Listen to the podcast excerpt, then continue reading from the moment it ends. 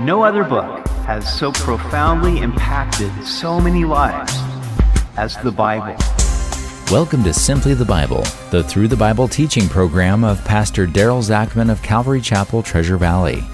Today we see where Jeremiah weeps over God's anger with Jerusalem. He has done violence to his temple and destroyed the wall and gates. So, how can Jeremiah console his people? We hope you join us as Pastor Daryl continues in Lamentations 2 on Simply the Bible. The Bible speaks of judgment as being God's strange work. But Jeremiah lived at a time when he observed the Lord's judgment poured out upon Jerusalem. He saw things that no one should ever have to see. We continue in Lamentations chapter 2 how the Lord has covered the daughter of Zion with a cloud in his anger. He cast down from heaven to the earth the beauty of Israel, and did not remember his footstool in the day of his anger. The Lord has swallowed up and has not pitied all the dwelling places of Jacob. He has thrown down in his wrath the strongholds of the daughter of Judah. He has brought them down to the ground. He has profaned the kingdom and its princes. Jeremiah saw God's anger as black storm clouds that had covered Jerusalem. He cast down her beauty. Jerusalem had been the Lord's footstool, the place where he delighted to put his name, the place where he dwelt. But he no longer remembered it. God swallowed up the homes of his people. He threw down their fortified walls and he defiled the kingdom. It is interesting that when God gave the land of Canaan to the children of Israel, they did these same things to the inhabitants of the land. But because they indulged in the evil practices of these nations and their idolatry, they now shared the same fate. He has cut off in fierce anger every horn of Israel. He has drawn back his right hand from before the enemy. He has blazed against Jacob like a flaming fire, devouring all around, standing like an enemy. He has bent his bow with his right hand like an adversary. He has slain all who were pleasing to his eye. On the tent of the daughter of Zion, he has poured out his fury like fire.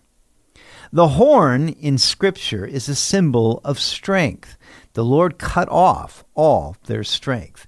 He used to go out with Israel when they fought against their enemies, but now he withdrew his hand of protection. He poured out his fury like fire upon his people. This is most unusual, for God does not typically appoint his people to wrath, but they had repeatedly violated the covenant and rejected his counsel. The Lord was like an enemy. He has swallowed up Israel. He has swallowed up all her palaces. He has destroyed her strongholds and has increased mourning and lamentation in the daughter of Judah. He has done violence to his tabernacle as if it were a garden. He has destroyed his place of assembly. The Lord has caused the appointed feasts and Sabbaths to be forgotten in Zion. In his burning indignation, he has spurned the king and the priest. The Lord has spurned his altar. He has abandoned his sanctuary. He has given up the walls of her palaces into the hand of the enemy. They have made a noise in the house of the Lord as on the day of a set feast. Rather than standing with his people, the Lord became like an enemy toward them by swallowing up their palaces and strongholds. He increased their great mourning and lamentation. And he did violence to his tabernacle by destroying the temple with fire. Now it was the Babylonians who were his instruments of destruction, but it was God who was behind it all. The annual feasts in Jerusalem were wonderful times of worship and celebration, but now God caused them to be forgotten. He spurned the leadership and the worship of his people for it was all a farce. Verse 8 The Lord has purposed to destroy the wall of the daughter of Zion. He has stretched out a line, he has not withdrawn his hand from destroying. Therefore, he has caused the rampart and wall to lament. They languished together. Her gates have sunk into the ground. He has destroyed and broken her bars. Her king and her princes are among the nations. The law is no more. And her prophets find no vision from the Lord. As they stretched out a measuring line for construction, so now God would stretch out one for destruction. The rampart and wall both lamented as they were breached by the Babylonians. The bars of the city gates were broken, leaving the people completely vulnerable. Now her kings and priests were scattered to the nations, and God's life giving law was no more. The things that had designated them as God's special people were now stripped away. The prophets who had given divine revelations were now silent, and there was no word from the Lord. The elders of the daughter of Zion sit on the ground and keep silence. They throw dust on their heads and gird themselves with sackcloth. The virgins of Jerusalem bow their heads to the ground. My eyes fail with tears. My heart is troubled. My bile is poured on the ground because of the destruction of the daughter of my people. The elders sat on the ground wearing sackcloth and dust on their heads. They were in deep mourning over all the calamity coming upon them. The virgins bowed their heads to the ground. They would not know the joy of celebrating their wedding day. Jeremiah had wept so much that his eyes now failed him. His heart was continually troubled, and his liver, considered the seat of deep emotion, was poured on the ground because of the destruction of the daughter of his people, an affectionate term for the inhabitants of Jerusalem because the children and the infants faint in the streets of the city. They say to their mothers, Where is grain and wine? As they swoon like the wounded in the streets of the city, as their life is poured out in their mother's bosom.